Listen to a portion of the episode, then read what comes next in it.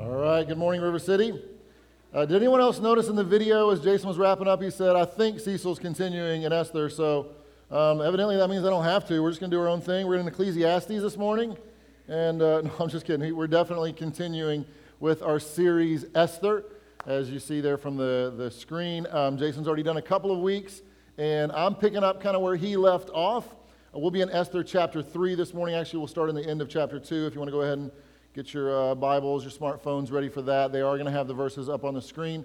Um, but, but we're going to pick up after he left off. He's been doing a great job, and it's actually kind of good to hear multiple takes on the same story sometimes. Um, you know, so I get, to, I get to share a little bit about the overall story of Esther, and he's going to be doing um, that more when he comes back. But um, it's kind of like, you know, the Gospels, right? We got four different stories at the beginning of the New Testament written by four different guys, but it's all the same account of the life of Christ. And so sometimes it's good to hear a different perspective and you get some different details. And, and so I'm going to pick up where he left off and talk about this book, Esther, which has been, it's, it's kind of an ambiguous book about what's going on sometimes and the, the morality of the people and their motives and their reasons. They don't really share a lot about why they're doing what they do. And Jason has mentioned they don't even really mention the, uh, they don't use the name of God at all in the entire book. Um, it, it is looked at by a lot of historians and a lot of people who teach from it as a very romantic story. And, but you know, I, I actually kind of look at it as a reflection of a real, normal, just an average group of people trying to make it in a world that they did not create, that they did not necessarily choose for themselves. Um, people trying to just raise their families, make a living, and, and, and get by, kind of like a lot of us do day by day. In week one, Jason shared a lot of relevant and really important history about kind of what led up to this. If you missed that, you can get it on iTunes. It's available for download. You can get it on the website. We have CDs available if you can't uh, access either of those. But you need to kind of understand the history. And I'm going to I'm going to do like just a quick 45 second recap of where we are historically. Um, Esther is the story of a group of Jews, people from the nation of Israel, Israelites, God's chosen people. They've kind of come out of some hard times recently, um, going all the way back to um, you know, this is past the time of kings, after King Saul and King David and King Solomon. This is after all that. The nation of Israel has fallen. They were actually uh, taken into captivity for a while in uh, the Babylonian Empire under King Nebuchadnezzar. The Babylonian king had, uh, you know, held them in captivity, and the Babylonians eventually fell to the Persians in like 539 BC. The Persians come in, and things change a little bit for the Israelites. Um, they actually allowed the captives to own land and to rise to positions and to accumulate wealth. And under a Persian king named Cyrus, he actually decided that everybody who had been held captive would be allowed to leave and return to their homeland. And so during this time, some of the Jews did. Some of the Israelites decided, we're getting out of here, we're going back to Judah. Uh, but some of them chose to remain in the region of Persia and um, because they had built lives and, and started to accumulate things, and that's where their families are. So Esther is in this setting, right? Under, under King Xerxes at the time. And there's a group of Jews living in a region called Susa, and they're living there. Basically, the Bible, by all indications, as we read the story, they still hold on to their faith, they still fast, they still do some things that indicate to us that they're still practicing Jews, that they're still serving God, even though we don't really hear God mentioned, but it still shows us that by all accounts they are still living as, as devout and God fearing Jews. Um, they, however, are looked down upon by the Jews that left. The, uh, the Israelites who decided, you know what, we're out of here, we're, we're, we're heading out, they kind of look down on the ones who stayed. And they're like, you know what, if you really love God, you wouldn't stick around there. You know, they, they, don't, they don't worship the way you do, they don't believe the way you do. You should have got out with us and come back to Judah. But, but these, are, these are families that have decided to stay. So in this setting, we learn about Esther and her uncle Mordecai. Mordecai has taken in Esther to live as his own. He's her uncle, and, and they are Jews, and Mordecai has, has been instructing Esther all along to kind of not reveal who they are. They're trying not to make a big deal about the fact that their background doesn't really blend well with the Persians, that they don't believe the same things religiously, and so they're trying to kind of keep quiet. So last week, um, or actually the first week, Jason kind of opened up the story in Esther chapter 1 where where King Xerxes has asked Vashti, his queen, to come out and to give a display of how beautiful she is. And she's not feeling it today. She's having a bad hair day, and she doesn't want to come out and, and do this. And so he's upset. So he removes her. She's been deposed as queen. And, and um, this is where Esther comes in because uh, uh King Xerxes has a queen size hole in his heart and he needs someone to fill it. And so he puts out this thing that all these virgins are going to be brought in and he's going to find the one that he likes. And Esther happens to be one of the girls that comes in to, to be presented to King Xerxes. And you found out from, from Jason's sermon, she was chosen. He actually chose her over all these other women. Jason brought us to the point last week where where Esther has actually been elevated as queen of the Persian Empire alongside King Xerxes. This is after he chose her for her beauty, and um, in the Bible's words, because she pleased him more than any of the other women. Despite your feelings about how all of this came about, in, in Esther chapter 2, verse 17, it says this The king loved Esther more than all the women. He was so delighted with her that he set the royal crown upon her head and declared her queen instead of Vashti. Now, if this was a fairy tale, this would be the end of it, right? Rags to riches story. A girl brought out from poverty, brought into the palace. The king chooses her. She's the new queen. And that should be the end of the story. And we should be watching Disney movies about it and, and having little girls dress up like Esther for Halloween. And, and it's just, it doesn't really end there. Um, because the, the story goes on that things actually get a little worse from there. The plot thickens and so in chapter 2, verse 19, it says this Even after all the young women had been transferred to the second harem, these are the, all the other women that, that King Xerxes did not choose, and Mordecai had become a palace official, Esther continued to keep her family background and nationality a secret. It's important to know that Mordecai had a position in the palace. Um, it says there in that translation, Mordecai was sitting at the king's gate. Mordecai actually finds a way to, he's kind of a shrewd guy, right? He knows the reason they need to keep quiet because he doesn't want their nationality to be held against them and prevent them from working, having jobs. Could have prevented Esther from being a queen. So he's kept it quiet, and he has actually gained position of authority within the palace. It says she was still following Mordecai's directions just as she did when she lived in his home. So Mordecai is, is being wise and shrewd, saying, let's kind of keep this under our hats and not tell everybody what our background is. They're still not looked upon with great respect by other people living in the region, and we're going to see why this plays out later on. Let me wrap up the end of chapter 2 before we dive into 3. 3 is what we're going to be spending the bulk of our time on today. But the end of chapter 2, after Mordecai gets this position, Esther's the queen, Mordecai actually hears of a plot to assassinate the king. There are these two eunuchs who are guards. They become angry at King Xerxes, probably because he's made them eunuchs.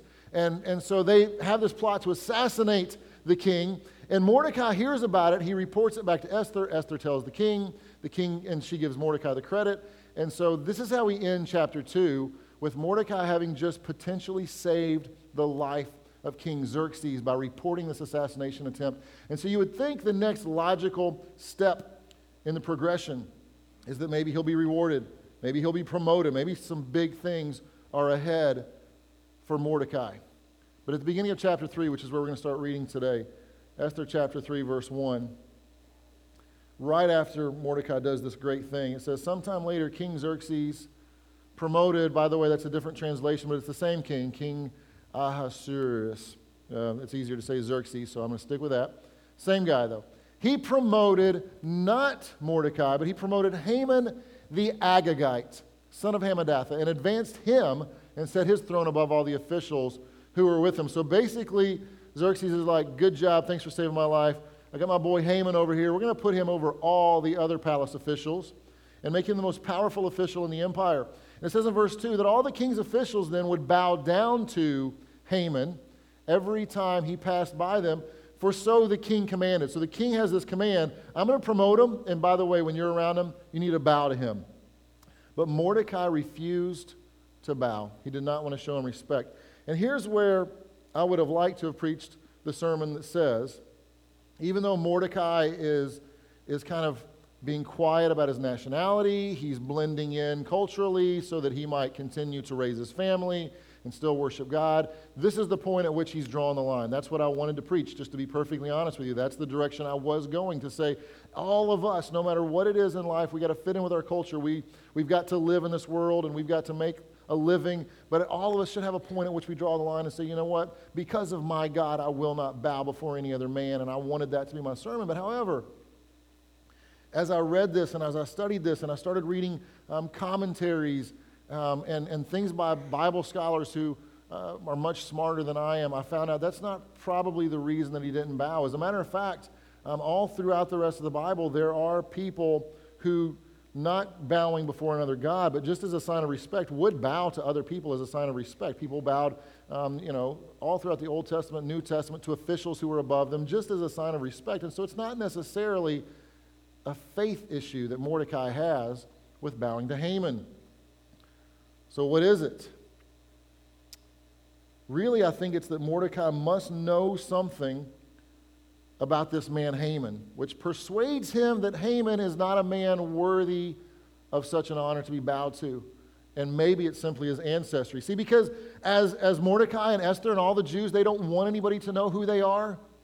Haman has no such uh, issue sharing who he is. As a matter of fact, when he's introduced, it says he is Haman the Agagite the Agagite. Here's why that's important. I'm going to give you a little more context and just a little bit of history before we jump back in. So hang on with me. It's really important. and It's actually really interesting if you understand this. Haman the Agagite, which means he's a descendant of Agag. Agag was king of a race of people called the Amalekites. Have you ever heard of the Amalekites? Uh, Jason will call them the Amalekites. I say Amalekites, potato, potato. I'm right, he's wrong, but whatever. Amalekites are this nasty, particularly nasty, ruthless group of people, and they hated the Israelites. They wanted to wipe out and destroy the Jews. Um, they hated God. Their hearts had turned cold, the Bible said. They had turned away from God, and they were pretty much as anti God as you could get. If you were um, growing up in this time frame, these several hundred years, the, the, the Jews, the Israelites, God's chosen people, you don't like to hang around people like Pharaoh. You are wary of the Philistines, but beyond all of those, they say the Amalekites were probably the worst and the most ruthless of all of them. The Amalekites attacked the Israelites as they were fleeing from Egypt at their lowest, most defenseless point, the Bible says. So, so this is a group of people that made it their living, their entire purpose in life. We want to wipe those guys out because they worship God. God, of course, remember in the Old Testament, there were times that, that that his people, he would command them to wage war against the people who were trying to take him out. And so he did this. As a matter of fact, during the time of the kings, hold with me, we're almost through with the history, but this is really important right here. Check this out. During the time of the kings, the first king of the nation of Israel, when they had risen to, to the point of being a nation and they appointed a king, the first king was Saul. King Saul started out as a very good king, but he made several bad decisions that left him historically as a terrible king. Probably one of his worst decisions was when God said to Saul, Hey, listen, I'm going to deliver the Amalekites into your hand, and I want you to go wipe them out. I want you to remove the things from the face of the earth that are trying to prevent you from living for me and from doing what I want you to do. So then, in this case, it was the Amalekites. God said, they're, they're, they're so stone cold turned against us, you're going to wipe out every man, woman, child, every sheep, every goat, every lamb, every kitty cat, whatever you find living there that's breathing, wipe it out. The Amalekites are going to be removed from the face of the earth. King Saul goes and he, he wages war and he, he takes an army in, and they do. They wipe out the Amalekites. But Saul, in his wisdom, decides, I'm going to do something that I choose to do rather than what God has asked me to do. I'm going to hold on to a little bit, and I'm going to take the king of the Amalekites, and we're going to keep him alive. And that guy's name was Agag. Agag. Agag is the guy who we just found out at the beginning of Esther, he's the ancestor of Haman. So, because Saul made this decision to disobey God, to hold on to something he shouldn't have held on to, to keep him alive, Haman exists. He shouldn't have even been here, right? So, boom, full circle. Haman's here in this story as a direct result of Saul disobeying God generations before. And remember, Haman's not hiding who he is. Everyone knows who he is. He's known as Haman the Agagite, Agag, former king of the Amalekites. And so Mordecai decides no self respecting Benjamite would bow before an Amalekite. I'm not bowing to that guy. He's an Amalekite. We just don't do that. so he's got a little bit of righteous indignation going on. And so the trouble begins in verse 3. It says, The palace officials asked Mordecai, Why are you disobeying the king's command? Why aren't you doing what you're supposed to be doing? You just got to bow to this guy when he walks by. What's the big deal? And you start to think maybe these are Maybe these are Mordecai's friends. Maybe they're just concerned about his well being. So it says they spoke to him in verse 4. They spoke to him day after day. But he refused to comply with the order. So they did what any good friends would do. They went and told the boss. So they went to Haman and said, Haman, are you just going to let this happen with Mordecai? Are you, are you cool with this? He's not doing what he's supposed to be doing. He's not bowing to you. And by the way, uh, Mordecai had told these two guys that he's a Jew. Oops, not such good friends. Turns out they're tattletales, they're troublemakers. And these are the guys, remember, Mordecai's the guy that's really careful. He's not letting anyone know his, his background, he's not letting anyone know he's a Jew except these two guys. Have you ever found in your life, I trusted the wrong people? All this time, all this time, I was keeping quiet, I wasn't sharing anything. And somewhere, maybe over a coffee break, he looks over these guys and he's like, You don't seem like such bad guys. Guess what? I'm a Jew. And they're like, What? Really, you're a Jew? He's like, Yeah, I promise I'm a Jew. And I'm a palace official. Isn't that crazy? Don't tell anybody. Yeah, yeah, no problem. We won't tell anybody. Haman, that guy that's not bowing before you? Yeah, he's a Jew. So in verse 5, it says, When Haman saw that Mordecai would not bow down or show him re- respect, he was filled with rage. He was furious. This guy's not bowing before me. In, in chapter, uh, verse 6, it says, He had learned of Mordecai's nationality. Wonder where he found that out. So he decided it was not enough to just lay hands on Mordecai. He's not just going to exact his revenge against the person who has disrespected him, as most of us would probably be inclined to do, right? He's not just going to strike back at the man who's not bowing. He decides, well, he's a Jew. So here's what we're going to do I'm going to find a way to destroy all the Jews, his entire people, throughout the entire kingdom. Now, you might think that that's just an overreaction to the fact that one person didn't bow until you remember the, the history lesson that we just had. He doesn't just hate Mordecai because he's not bowing. He already hates him just because he's a Jew. Now he's found out this guy's a Jew. That means all of his family are Jews. Let's get rid of all of them. So he finds a way to plot to destroy the entire Jewish people. It says in verse 7 So in the month of April, the 12th year of King Xerxes' reign, um, here's, let me summarize this plot for the next couple of verses. He decides, what are we going to do? So they decide to cast lots to find out when should we take action? When should we strike against the Jewish people? So they cast lots because that's the great way to decide things. You roll dice, you figure out what it says. This is the month, this is the year, and this is how we're going to make our decision because we're really important people in a kingdom. And so they cast the lots until they find out uh, month after month till the 12th month. It's going to end up being like March 7th, okay? So here we are in this year and next year in March, we're going to just go kill all of the Jews.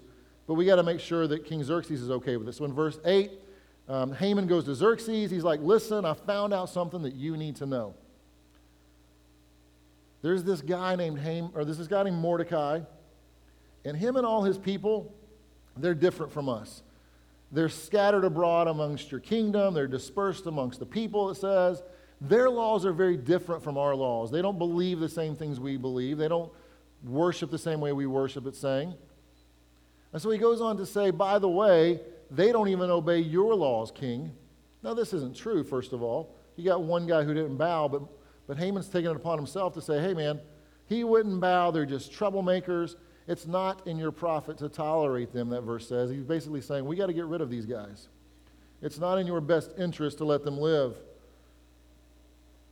Remember, Mordecai, up to this point, had been a loyal, a law keeping citizen and a palace official. He just saved the king's life.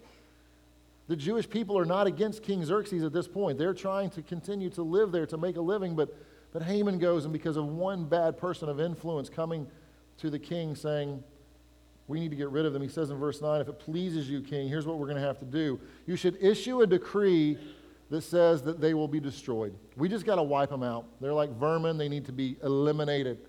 And I'm going to pay 10,000 talents of silver into the hands of those who have charge of the king's business, and they can do with it whatever they want in the royal treasury. The king, having no real interest in this whole drama, says to Haman, Okay, fine, we can do it. So he took the signet ring from his hand, he gave it to Haman, the Agagite, the Amalekite, the son of Hammedatha, and the enemy of the Jews, and now the Jews' fate has been sealed, it seems. King Xerxes probably had no idea what he just agreed to. He probably just believed that he's merely saying, okay, let's just execute a handful of dangerous revolutionaries in the kingdom, but there are no such thing. Verse 12, it says So on April 17th, the king's secretaries were summoned almost a year before the date they're supposed to die. The decree was written just like he said that all the Jews would be eliminated on March 7th the following year. And they send the word out to all the Jewish people. Basically, it's like you open up your email one morning and says, you know, you got a calendar reminder for March 7th of next year, you're going to die. Go ahead and mark it down. So they get to know in advance what's coming. And um, programmed in my smartphone, remind me in two weeks in advance so I know what to be ready that day and um, they're going to die next year. Then it says at the very end of the chapter that, uh, that Xerxes and Haman, they get together and they have a drink, and the chapter ends, chapter 3 ends with saying, these two guys are having a drink, and the rest of the region of Susa has fallen into confusion. So Jason left us with a great story, this fairy tale ending where Esther has been promoted to queen, and I come in and I wreck everything, and now the entire race of Jews is going to be eliminated from the region of Susa just because Mordecai wouldn't bow. Just like it happens in real life, we've been thrown a curveball. Have you ever felt like everything was going fine? Things are starting to look up. I just got the job. You know, I'm getting promoted, I'm moving, or, or I just got into this relationship. Everything seems great. And then all of a sudden, one day you wake up and you're like, how did I find myself here? When did this happen? How did things fall off? When did the wheels come off of the rails? What has happened in my life? It says that the entire city of Susa fell into confusion because honestly, they don't even know what's happened. They weren't part of the whole deal with, with Mordecai and Haman and the bowing and the not bowing. And like basically, they're just at home and they get this proclamation that says, Yeah, you're going to die. Some days our, our, our, our, days feel like that. Where did this come from? What, what's happened? How did things fall apart so quickly?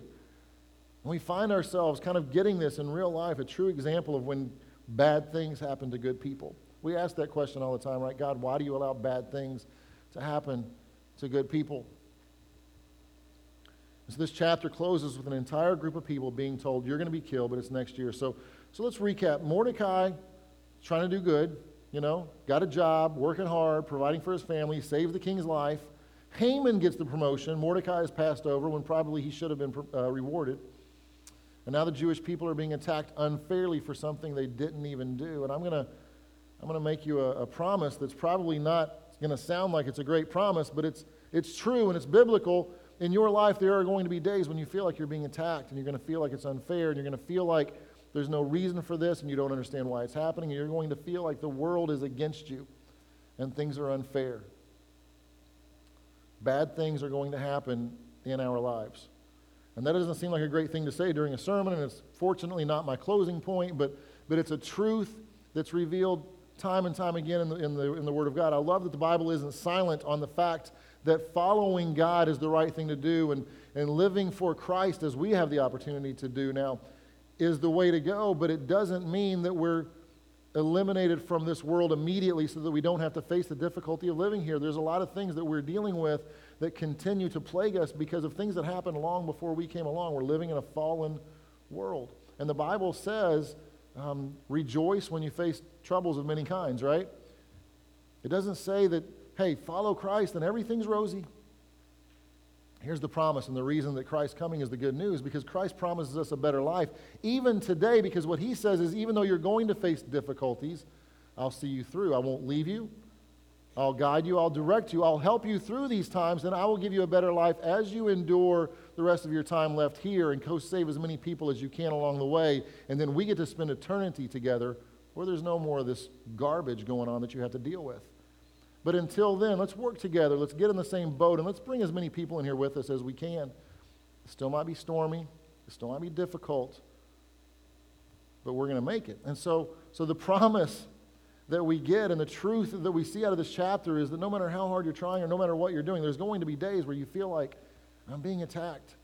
And so I have two observations that I want to share from this chapter that I think are going to help us relate to what Mordecai and what Esther is going through.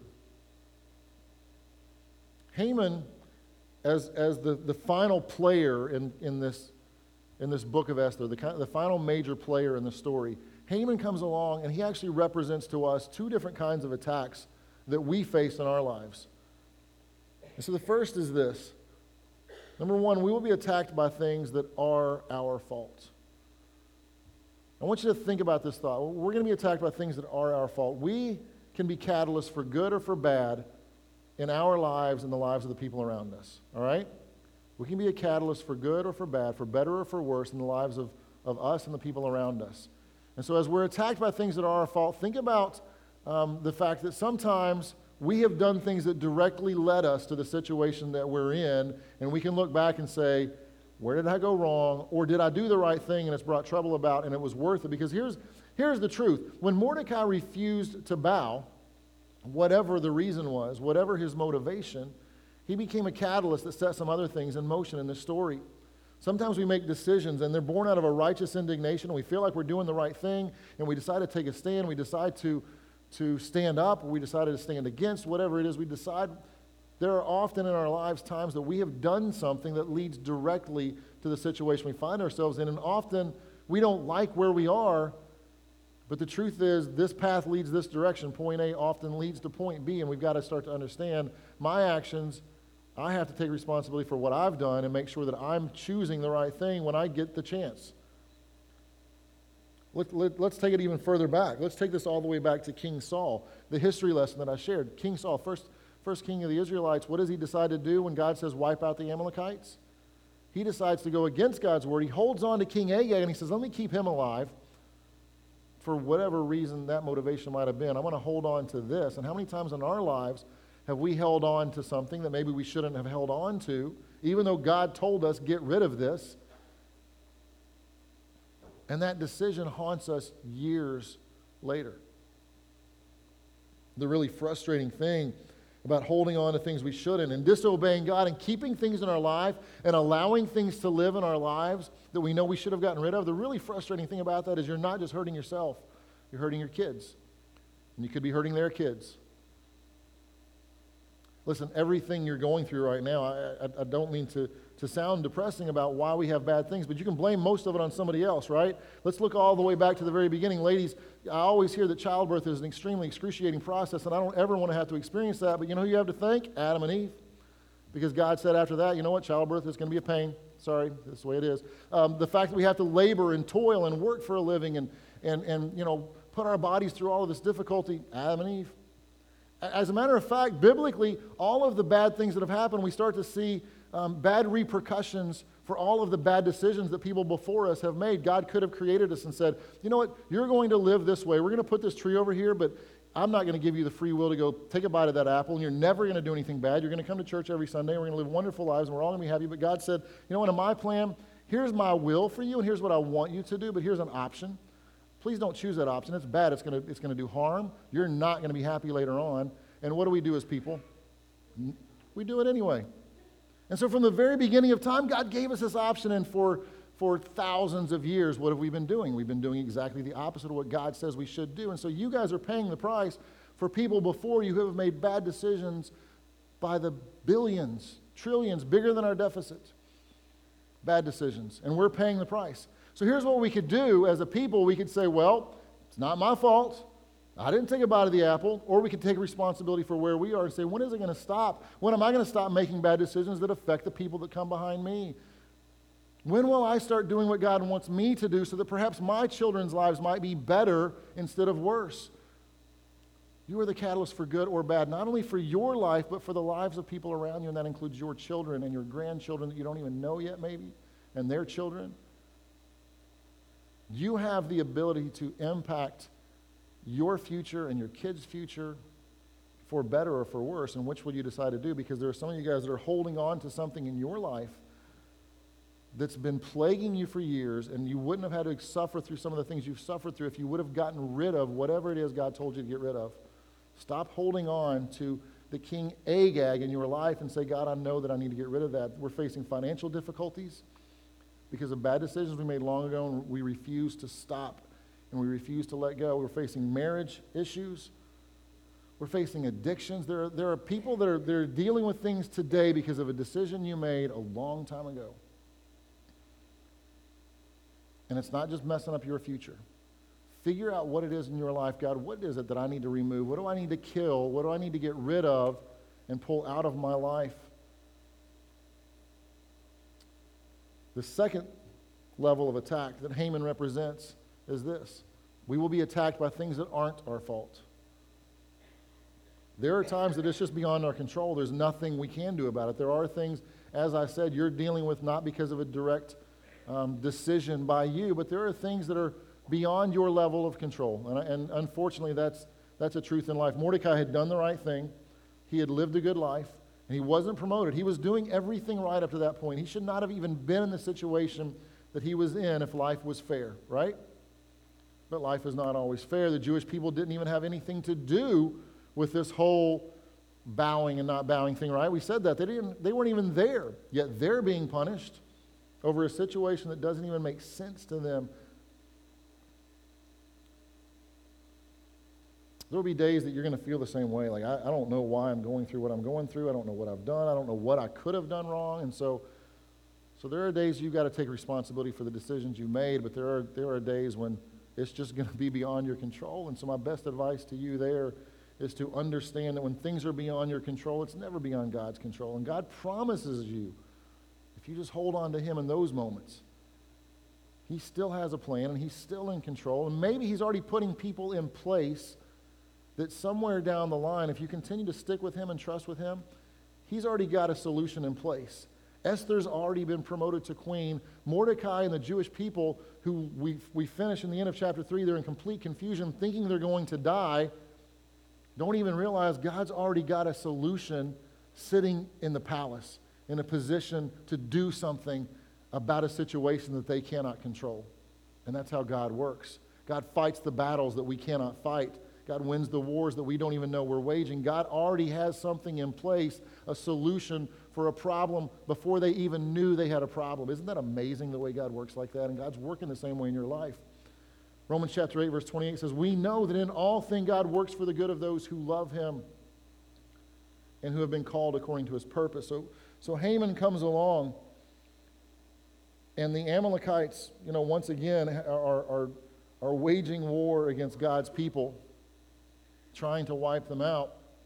And he represents these two kinds of attacks in your life the ones that are your fault and the ones that aren't your fault. And so this morning, I just want to close with this, this question to you What is the Haman in your life right now? What is the attack you're facing? What are you going through that you're dealing with that you have to figure out? Is this something that's related to something I've done? Do I have control over this? Is there something I need to change? Is there something I need to remove, to eliminate, to kill in my life? Or is this something where I'm just going to have to sit back and say, God, I don't have any control over what's happening, but I'm going to trust that you, that you do? There are days that we wake up and we feel like we're in the middle of a boat, in the middle of a lake, and there's a storm raging all around us, and we might feel like we're going to die. And at that moment, you can either stand up and throw your hands in the air and scream and yell and say, God, why are you allowing me to be in the middle of a storm? Or you could remember that Christ is still right here with you in the boat, and everything's going to be okay. And even though it might not look like it on the outside, you might feel like he's sleeping right now.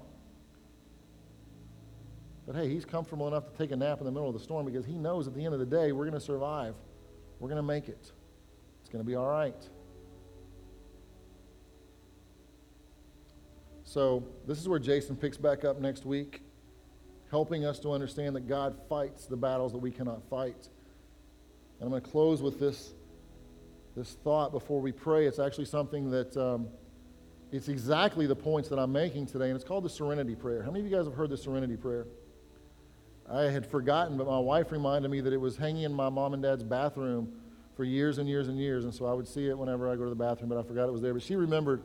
And um, it's a really cool prayer. And it, it, it goes along exactly with what we learn in, in Esther chapter 3. And it says this God, grant me the serenity to accept the things I cannot change, the courage to change the things I can, and the wisdom to know the difference.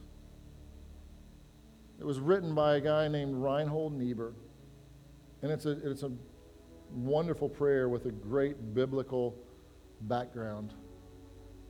God, grant me the serenity to accept the things I cannot change, the courage to change the things I can, and the wisdom to know the difference. Let's pray. Heavenly Father, God, we thank you for your love, for your grace, for the opportunity to sit in here this morning, God, to hear your word. God, I thank you that as we, as we hear from you, as we read your word, God, you are never you are never short on revealing truth to us and helping us to understand that, that God in life we will face difficulties. We will feel like we're being attacked. We will, we will feel like things aren't fair. Father, but you always have shown us throughout the course of your word and throughout the course of my life that as we trust in you, God, you still have a plan. You still sit on the throne. You still are bigger than everything we face. You are still providential. You are still sovereign. God, help us to remember these things in our lives. God, as we face things that are bigger than us, things that we cannot control, help us to remember, God, that you are the source of our strength. And God, you are the direction that we need to be facing. And God, help us that when we do have an opportunity to be a catalyst for change, God, that we make the right decision. God, help us in those moments when our emotions might overcome us, when we might make a decision based on indignation or anger or love. God, help us to remember, Father, to take a moment to, to pray, to ask you, to look to you to help us to make the right decisions. God, we know you have a plan. God, help us to fit perfectly into your will and into your plan. All heads remaining bowed as we kind of close out this morning. We, we try to give an opportunity every week for people who might have been sitting here saying, you know what? I get you when you talk about being attacked. I get you when you say life is unfair. But what I've been missing out on is, is that level of saying, I've got God with me on my side during this. And if that's you, you're sitting here today and you're saying, you know what? I haven't given my life to Christ.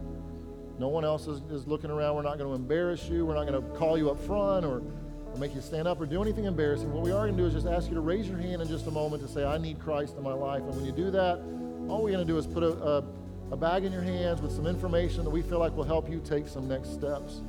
So if that's you and you're saying, you know what, I've never I've never accepted Christ. I know the storms, I know the attacks, I know those feelings, but I don't know the peace on the other side that comes with trusting God during those times. Or maybe you followed Him at one point and you kind of walked away, or you've drifted and you say, I need to come back to that because I need Christ in my life. All we're going to ask you to do is raise your hand. If that's you this morning, I need Christ in my life. Will you just throw your hand up just for a second and make eye contact with me? And as you do, we got something to give to you. Yeah, we see you. We see you. Just keep it up for a second until they get to you. Anyone else?